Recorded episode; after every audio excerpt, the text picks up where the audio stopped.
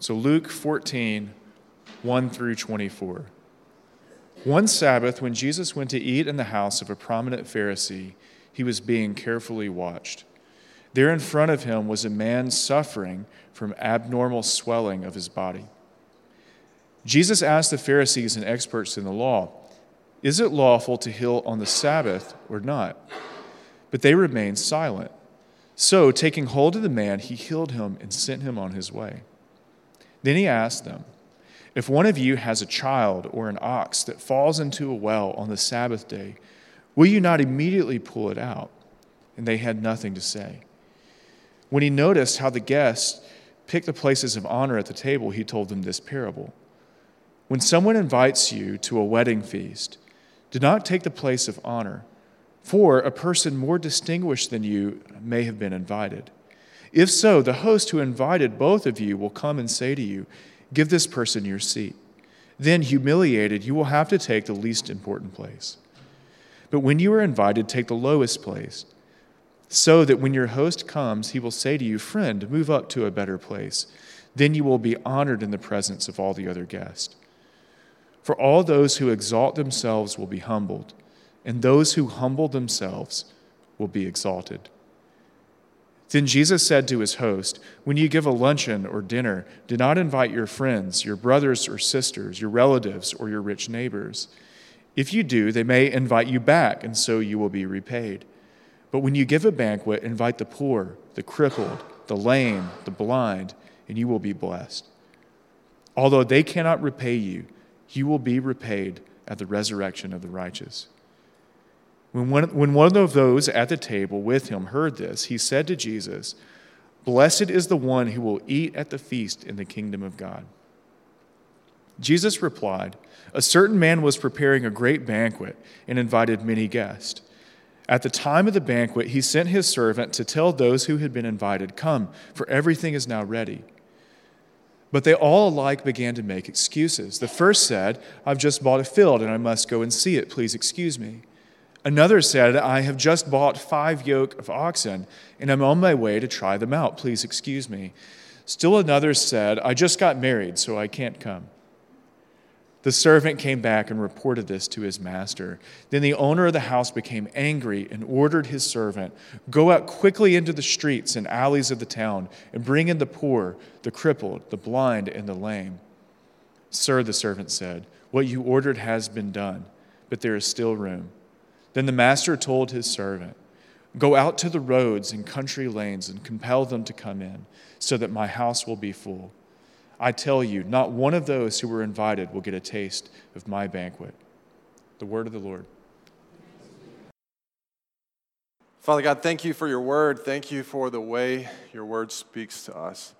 Thank you for Jesus' words in this passage, that we get to reflect on them and his teachings tonight. We know that all of word, all, all of Scripture is Christ's teachings, but we want to focus on, on this passage tonight. So would you open him to, to our hearts this evening? It's in Jesus' name we pray. Amen. So we're looking at Luke 14, which has a lot to do with hospitality and eating meals together. And I wanted us each to take a moment and think about the last people that we had a meal with. So, can you recall to mind the last people that you either hosted a meal uh, at your house, maybe you went to their home, maybe if you weren't hosting it, you went to a restaurant uh, and you ate together. So, do you have them in your mind? Okay, now I want you to, to think about those people and ask some questions. Are they like you or are they different than you? Are they really similar? Do they share like the same education level? Uh, would they have gone to similar schools as you? Would they earn about the same amount of income? Your kind of the household income is it similar to, to your income? How about their kids? Do their kids go to the same school as you? When they go on vacation, do they go to the same types of places that you would go on vacation? Are, are they more similar or are they different than you? Do they look like you? Uh, do they, they share a similar ethnicity or, or background? Are they from the same or a different socioeconomic background? So now, this passage is meant to challenge us. Are the people that we spend our time with, the ones that look like us and talk like us? And are they the kind of people that Jesus, in our passage, and as we go through the Gospel of Luke, would spend time himself with? Would Jesus eat and drink with the kind of people that, that we associate with?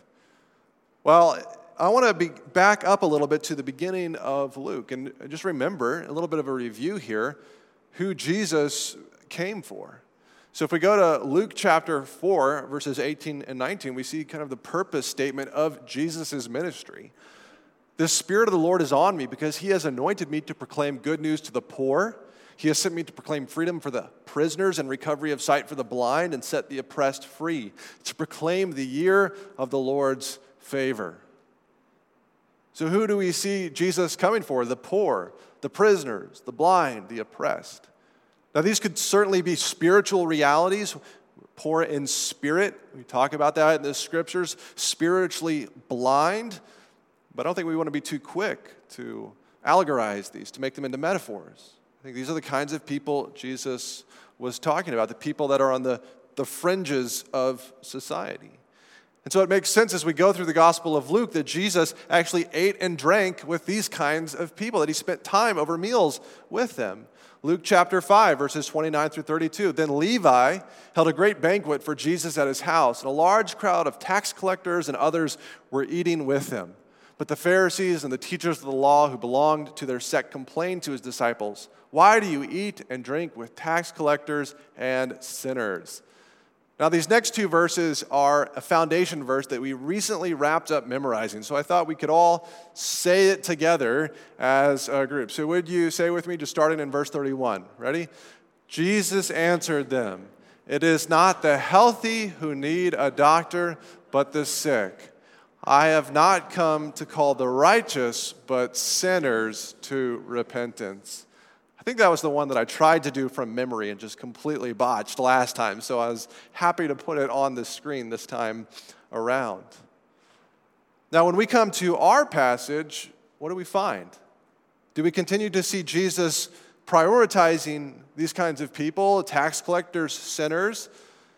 The unclean in that society, they were often considered unclean, like they're, they're, they're ritually, spiritually, and holy, so we can't spend time with tax collectors, with sinners. We can't be around them.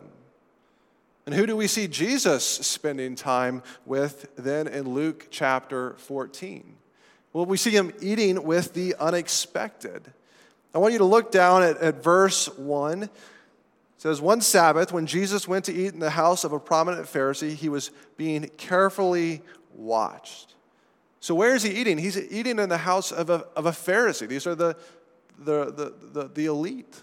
These are the ones who, uh, according to tradition, if you were to come and eat in their home, they might make you wear a garment just to make sure that you didn't get them spiritually unclean.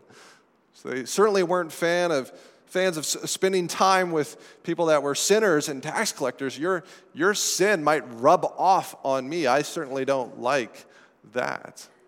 And that's kind of what we get in this picture. Now, Jesus didn't go because he suddenly began to prefer eating and drinking and talking with the rich and with the Pharisees. He went because he had to teach them something. See, there was a man there, he had a abnormal swelling. Maybe there was some fluid in his body that had built up.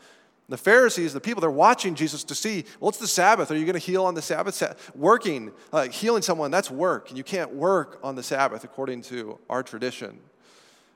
What does Jesus do? He says, Is it lawful to heal on the Sabbath? Is it lawful to do good? You have an ox or a child, like you'll pull them out of a hole, you'll pull them out of a pit. Is it not good to, to heal this man? And then he heals this man. And he doesn't stop there because we know Jesus and he, he keeps on going. Starting in verse 7, he sees the people that are at this dinner party and they're kind of milling about, jockeying for the highest place of honor.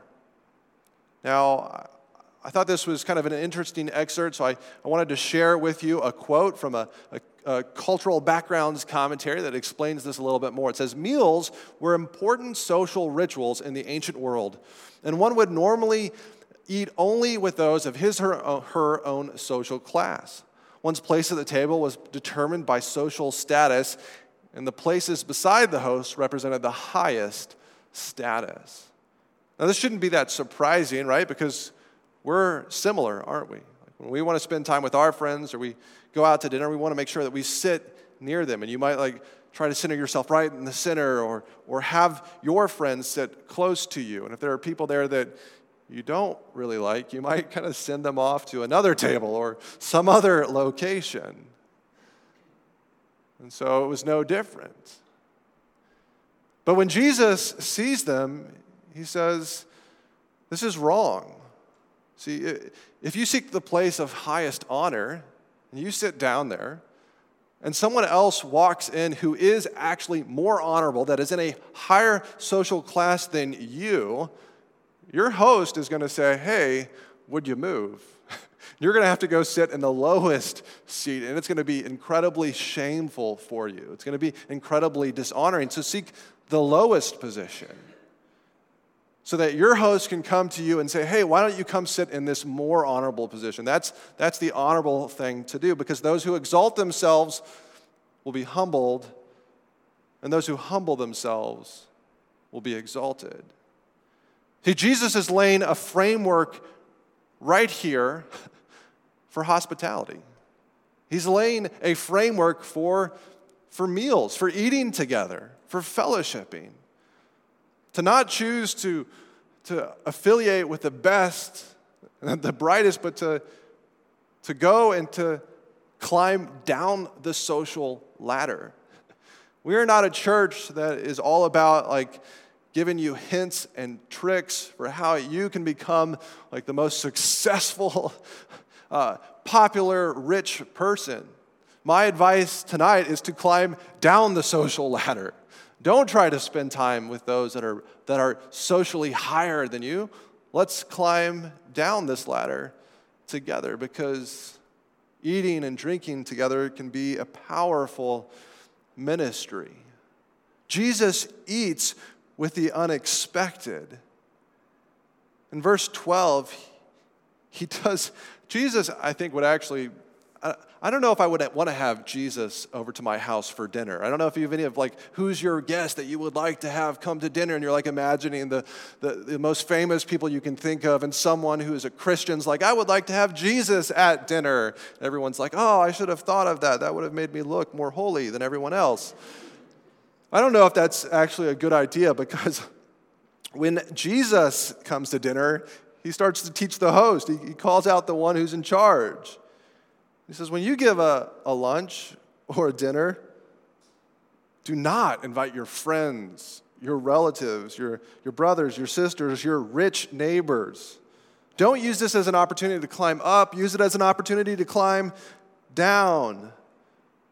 Give a banquet. Invite the poor, the crippled, the lame, the blind, and you will be blessed. Although they cannot repay you, you will be repaid at the resurrection of the righteous. Jesus has an eternal reward in mind. And so he challenges us to get outside of our comfort zones and eat and drink and spend time talking with those that don't normally look like us. And I'm not here to shame you at all for eating and drinking with people that are like you. I just did this yesterday. But this is to make us pause and to think God, are, are we also eating with the unexpected? Monica and I have tried to put this into practice in our lives and I certainly don't elevate us as this, uh, this shining example. But when we lived in uh, some apartments in Lowell, apartments are a great place to meet new people and to kind of reach, reach across social and economic and ethnic uh, boundaries that you would normally run into. Uh, but we had lots of different neighbors. Uh, and Monica would joke that whenever the fire alarm went off in our building, I would always get really excited and run outside so I could meet all of our neighbors. And that's actually true. Uh, I would get excited because I could meet all of our neighbors. Uh, and one day I met uh, an Indian family, and we invited them over for dinner. and have gotten to know them. We've been to their house and they've been to ours. It's been a little bit. But that first time when he came over, he told us, like, we've never been invited into like an American's house before. Like, this is the first time kind of being in the house of someone from like this culture. We live in Westford or in this region, and there are a lot of people from India. And we can't assume that just because there are many of them that they feel welcomed or integrated in our culture and in our society. We can't assume that they feel loved here. And spending time over meals and hospitality, inviting them into our homes, is a way that we can model the love of Christ, in a way that we can do what Jesus says to do to reach across boundaries that normally would be very challenging, to trust that God's going to do something. Jesus eats with the unexpected, and he calls us to do it as well. So that's looking at the first 14 verses, but we're going to begin to go through verses 15 through 24 just a little bit uh, slower. Because I want, uh, Jesus tells another parable. And the point that I want to draw from this is that Jesus invites us to a great banquet. So, this is why we also go out and invite the unexpected because Jesus invites us and, and we're the unexpected. Just like verses 15 and 16 say. When one of those at the table with him heard this, he said to Jesus, So here's someone who's, who heard Jesus' awkward comments and just tries to make it better. Like there's someone in, in, there's one of these people in every group. He says, Blessed is the one who will eat at the feast in the kingdom of God. And Jesus has this great opportunity to be real positive and encouraging. and we're going to see that he uses it as another teaching opportunity. Jesus invites us to a great banquet. Now, it's in, in that culture, and I think we can see some of these images in Scripture, especially in the New Testament. People believed that, the Jewish people believed that at the end of time, God would host this great banquet for his people. That kind of heaven, eternity was, was is pictured as this wonderful feast. And so here we see this man reflecting that, that belief. Blessed is the one who will eat at the feast in the kingdom of God. The problem is, and we're about to find this out a little bit more, we talked about this last week, is that the Jewish people, this nation, they're largely rejecting the one who is the host. They're rejecting the Lord of the feast. They're rejecting the one who has the house and the food and who prepares the meal. They're rejecting Jesus. They like Jesus' popularity, his power, maybe even some of his miracles, but they don't like that he doesn't submit himself to them and that he seems to be teaching these teachings that, that are contrary to what they prefer. See, they don't want to associate with the unclean, they don't want to associate with the poor and the lame and the unexpected. And Jesus is all about these kinds of people. And so they reject him. Jesus invites us to a great banquet. Do we reject him? Every week, we want to wrestle with this question Am I accepting the invitation to the great banquet? Or am I turning it away? We're about to read a little bit here of three men who turn away. And it's my prayer that this will be none of us tonight, that none of us will turn Jesus' invitation away. Verse 16 Jesus replied, a certain man was preparing a great banquet and invited many guests. At the time of the banquet, he sent his servant to tell those who had been invited, Come, for everything is now ready. But they all alike began to make excuses. The first said, I have just bought a field and I must go and see it. Please excuse me. Another said, I have just bought five yoke of oxen and I'm on my way to try them out. Please excuse me. Still another said, I just got married, so I can't come. Many make excuses and have other priorities. Many make excuses and have other priorities. This is what we see a certain man. That's Jesus. He's the host. He's going out, he's going through Israel, he's going through the nation, and he's inviting people into the kingdom of God. He's inviting people to this great banquet, but it's through him. It's through repenting of sin and turning to Jesus Christ in faith. And he sends out invites. People make excuses. They have other priorities, other things to do. Now, in that culture, I mean, if you're going to make a banquet, it's going to be a significant time. The, refrigeration wasn't very good in that time period.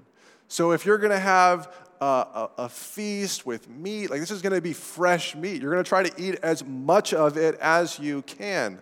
People didn't have like their daily allotment of meat to eat. You're going to try to get it all in. It's going to be costly, it's going to be expensive to to host a banquet. And do you notice from the text that these are people that have already accepted the invitation? Tell to those who have been invited, come, for everything is now ready. Verse 17. In other words, these people had already put it on their calendar. I'm going to be there. And now they're saying, I'm not going to be there. Maybe some of you have gotten married or been through the wedding process. What are the first things you do? You get married, you send a save the date card. This cute little card, you put a lot of thought and design into it, and you mail it out. Unless you're me, I sent an email. save the date through email. It seemed to work. And then once people kind of have that, a couple months later, as the wedding gets closer, you send an RSVP card. And this was much cuter in our family because Monica was over uh, those cards. And what do you do on the, on the card? You, you check off, yes, I would like chicken or like the vegetarian or, or whatever. You check out off and then you say, who's coming? So is your spouse coming, significant other, your, your children coming? You write it down and then you send it back. And then the, the bride and the groom, well, they, they plan uh, the party based on that information. In many weddings, what do you have to do? You have to pay per plate. you have to pay for each individual person. Today, I looked up the average cost of a wedding in the US, and I think it was 2017. It was $34,229. $34,229. Wow. that's the average cost. That means that's what most people spend on weddings. And I don't know about you, but at our wedding, we had, we had a guy that we saw the day before, and he's like, Yeah, I'll be there. I'll see you tomorrow. And then he didn't show. And it stung, right? Because it was costly. And I know that if you've had a wedding, you know that people RSVP and then they don't come. And you're like, what's wrong with you? And if, and if that was you, you can come and repent to me tonight, and I will, I will accept your repentance. It will bring me personal healing. And it's costly, and it's like this, this slap. Now, what if you had someone who you're like, okay, I'll see you tomorrow, and they're like, actually, I won't see you tomorrow because I have to sit on my couch and watch Netflix. You'd be like, what? What? That doesn't make sense. We have this awesome party, there's gonna be dancing. Come on out. Well, that's kind of what these guys do, these three guys.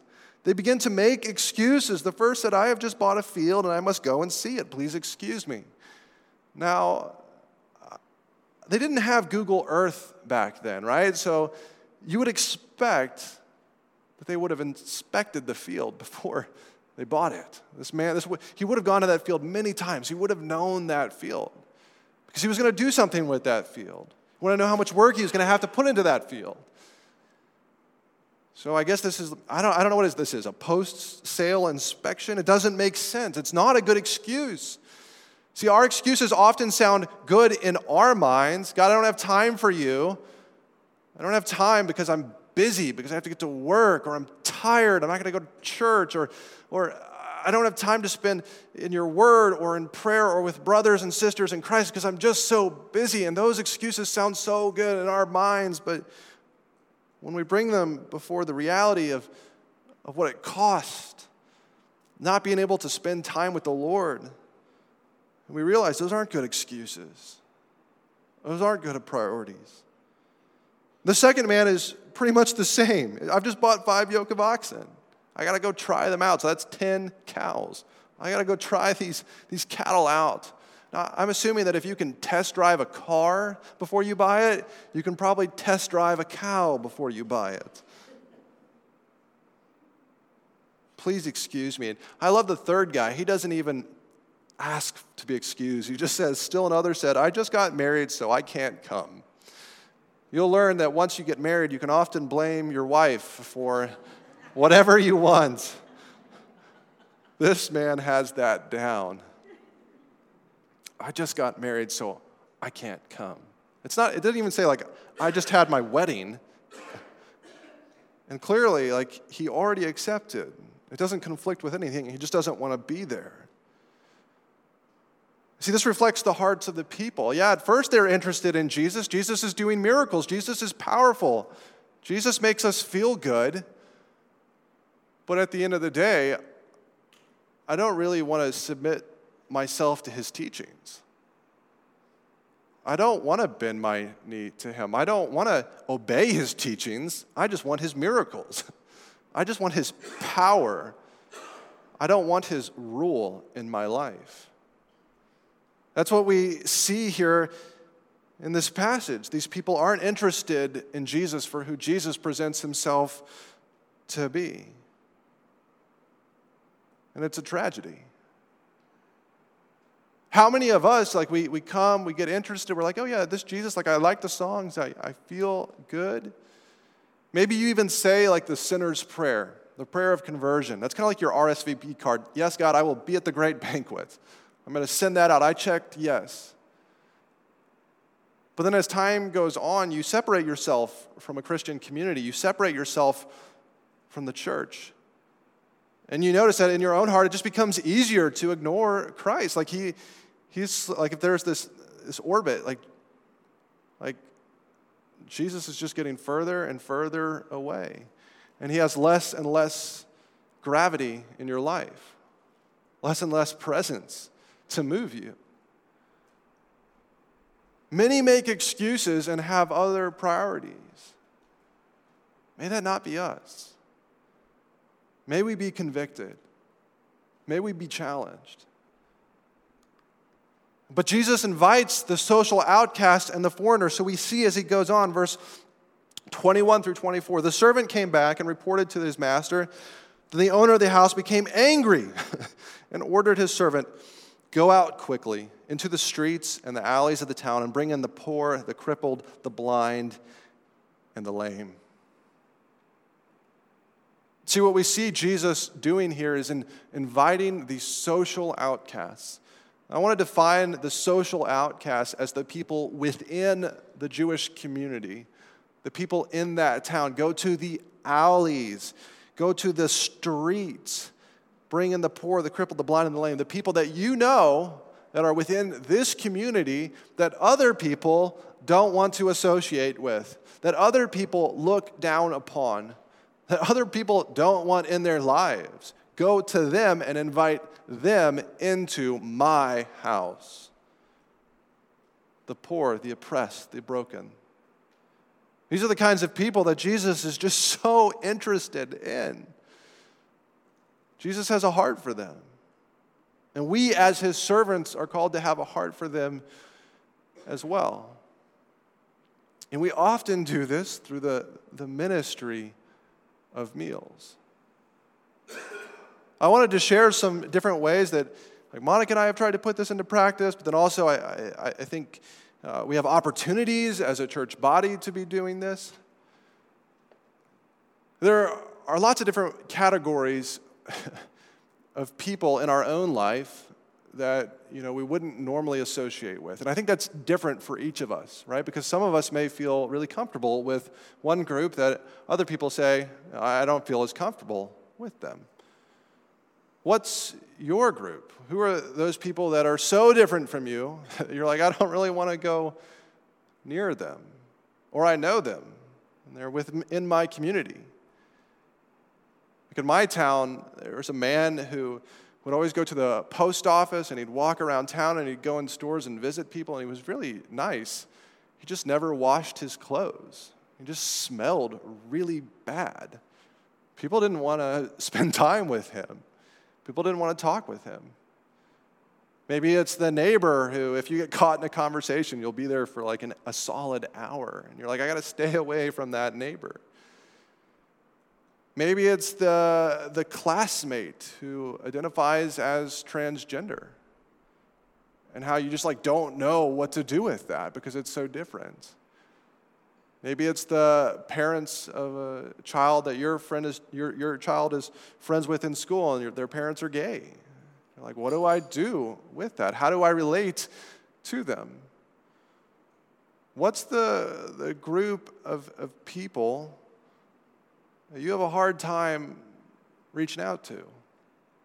Jesus calls us to invite those people to his banquet, the social outcasts.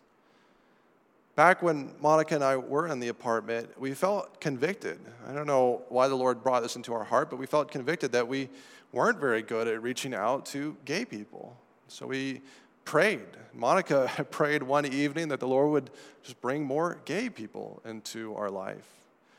Uh, not, not, not meant to be like a project, but just to, to love them and to reach out to them and pray for them. And it was like literally the next night, we had a knock on the door. And we got to be in a relationship with this girl. And we got to know her.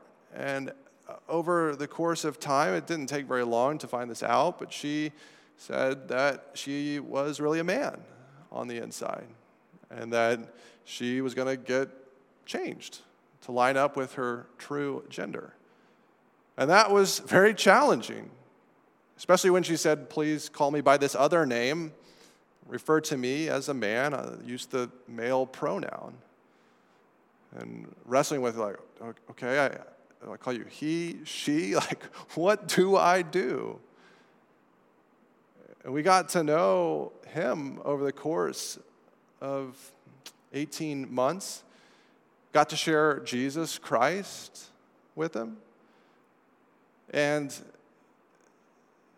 and as he was going towards the actual surgery, I said, like, don't do it. I had a hard conversation and we lost the friendship that friendship is completely gone. Jesus doesn't say, like, if you eat and drink and spend time with people who are different than you, that it's going to go well. he just says to do it, to invite, to spend time. Because we can't assume that other people are doing it. I, I, I remember talking to, I don't know if you're familiar with Bill Henson. Uh, he does this ministry called Lead Them Home Ministries. It's to the LGBTQ community. He said, Massachusetts is a state that will often be very progressive in the ways that it votes. It, it, it, votes very progressive in this issue, but when it comes to actual relationships, the people in LGBT communities don't feel accepted. They don't get invited over to people's houses. They don't have as many friendships. So you can vote one way, but then do the exact opposite with your actions. Why don't we as Christians say, I'm just going to follow the way of Christ, and it's going to be messy, it's not going to be easy, but I'm going to try to love and be kind to people in this area that are different than me. In the fall, I'm going to lead through a two five week series. We have to figure out when, but it's, a, it, it's talking about this issue. It's about speaking grace and truth to LGBTQ people and building relationships. It's a video series, and we'll have some discussions.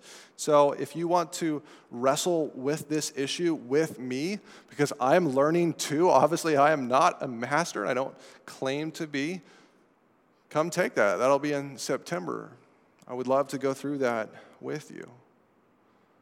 Jesus invites the social outcast, and he uses the ministry of meals. Next week, uh, Mark's going to give a, a, quick ministry moment on the Safe Families ministry. I'm going to steal a little bit of your thunder. I'm just going to give you like a, a layup, and you can kind of hit it out of the park next week. Safe, uh, safe. Is that, did I use the wrong terms? Like under, underhand pitch Sorry, I'll repent later. Uh, uh, Safe Families is a ministry to, um, to families that need help in times of emergency, in times of brokenness. And they are usually poorer or uh, needing help, like single incomes, uh, single moms. They need someone to watch their kids for a, a week or two as they have like a medical procedure or something that they're going through. And it's a wonderful opportunity to spend time with people that are within our community but are in need. And you don't have to be the one to actually host the kids in your family, uh, in, in, your home. You can be a, a support person or you can get supplies. And so I hope that you'll pay attention next week because that's going to be a, a meeting we're going to have in August. It's going to be after church, August 18th, I think. And I hope that you'll prioritize uh, being there because it's a way that we can be loving the outcasts.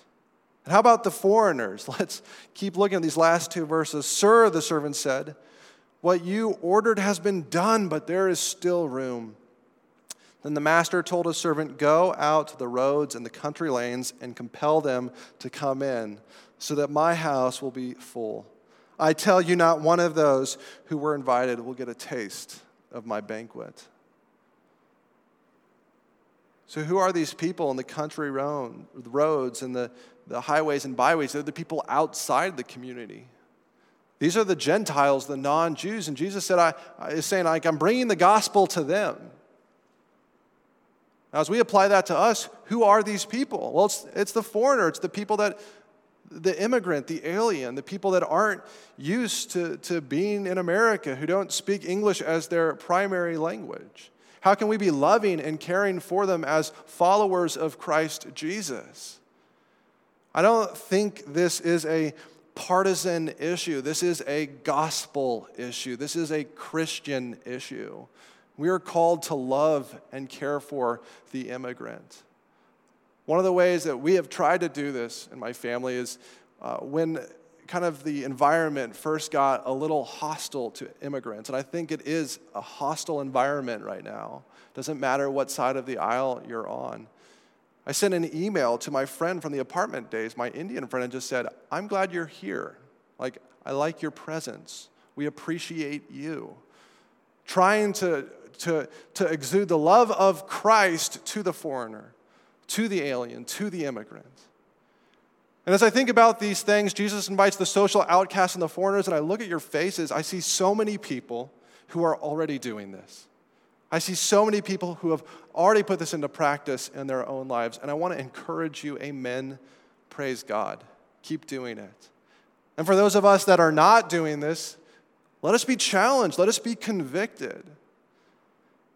I want to just focus briefly on the last verse. We're wrapping up. It says, I tell you, not one of those who were invited will get a taste of my banquet.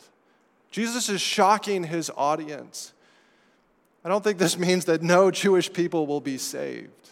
Paul writes in Romans 11 something's going to happen. God's going to do a work in the people of Israel. I think he's going to bring many, many Jewish people to Christ. So don't lose hope. And if you're someone who has gone through your life rejecting Jesus, if we can't lose hope for them, there's, there's hope for you. Uh, here's my, my big idea as we close the banquet is served, you're invited, bring an outcast. The banquet is served, you're invited, bring an outcast. I want to focus briefly on the gospel as we close.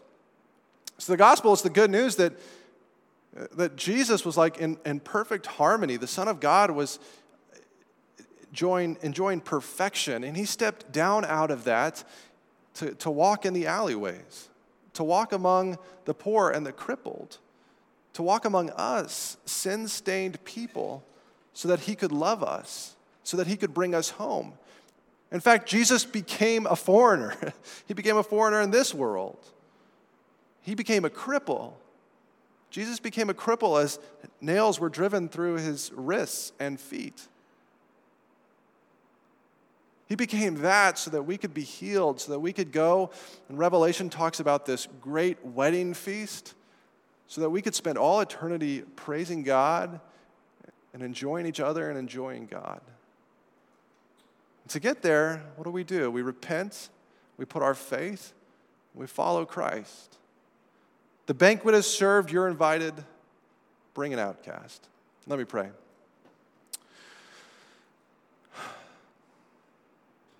Thank you for inviting us to the great banquet, Father. Thank you for sending your Son to pay the penalty for our sins to make this possible. Help us to invite others and help us to appreciate what you have given us. You've given us so much. It's in Jesus' name we pray. Amen.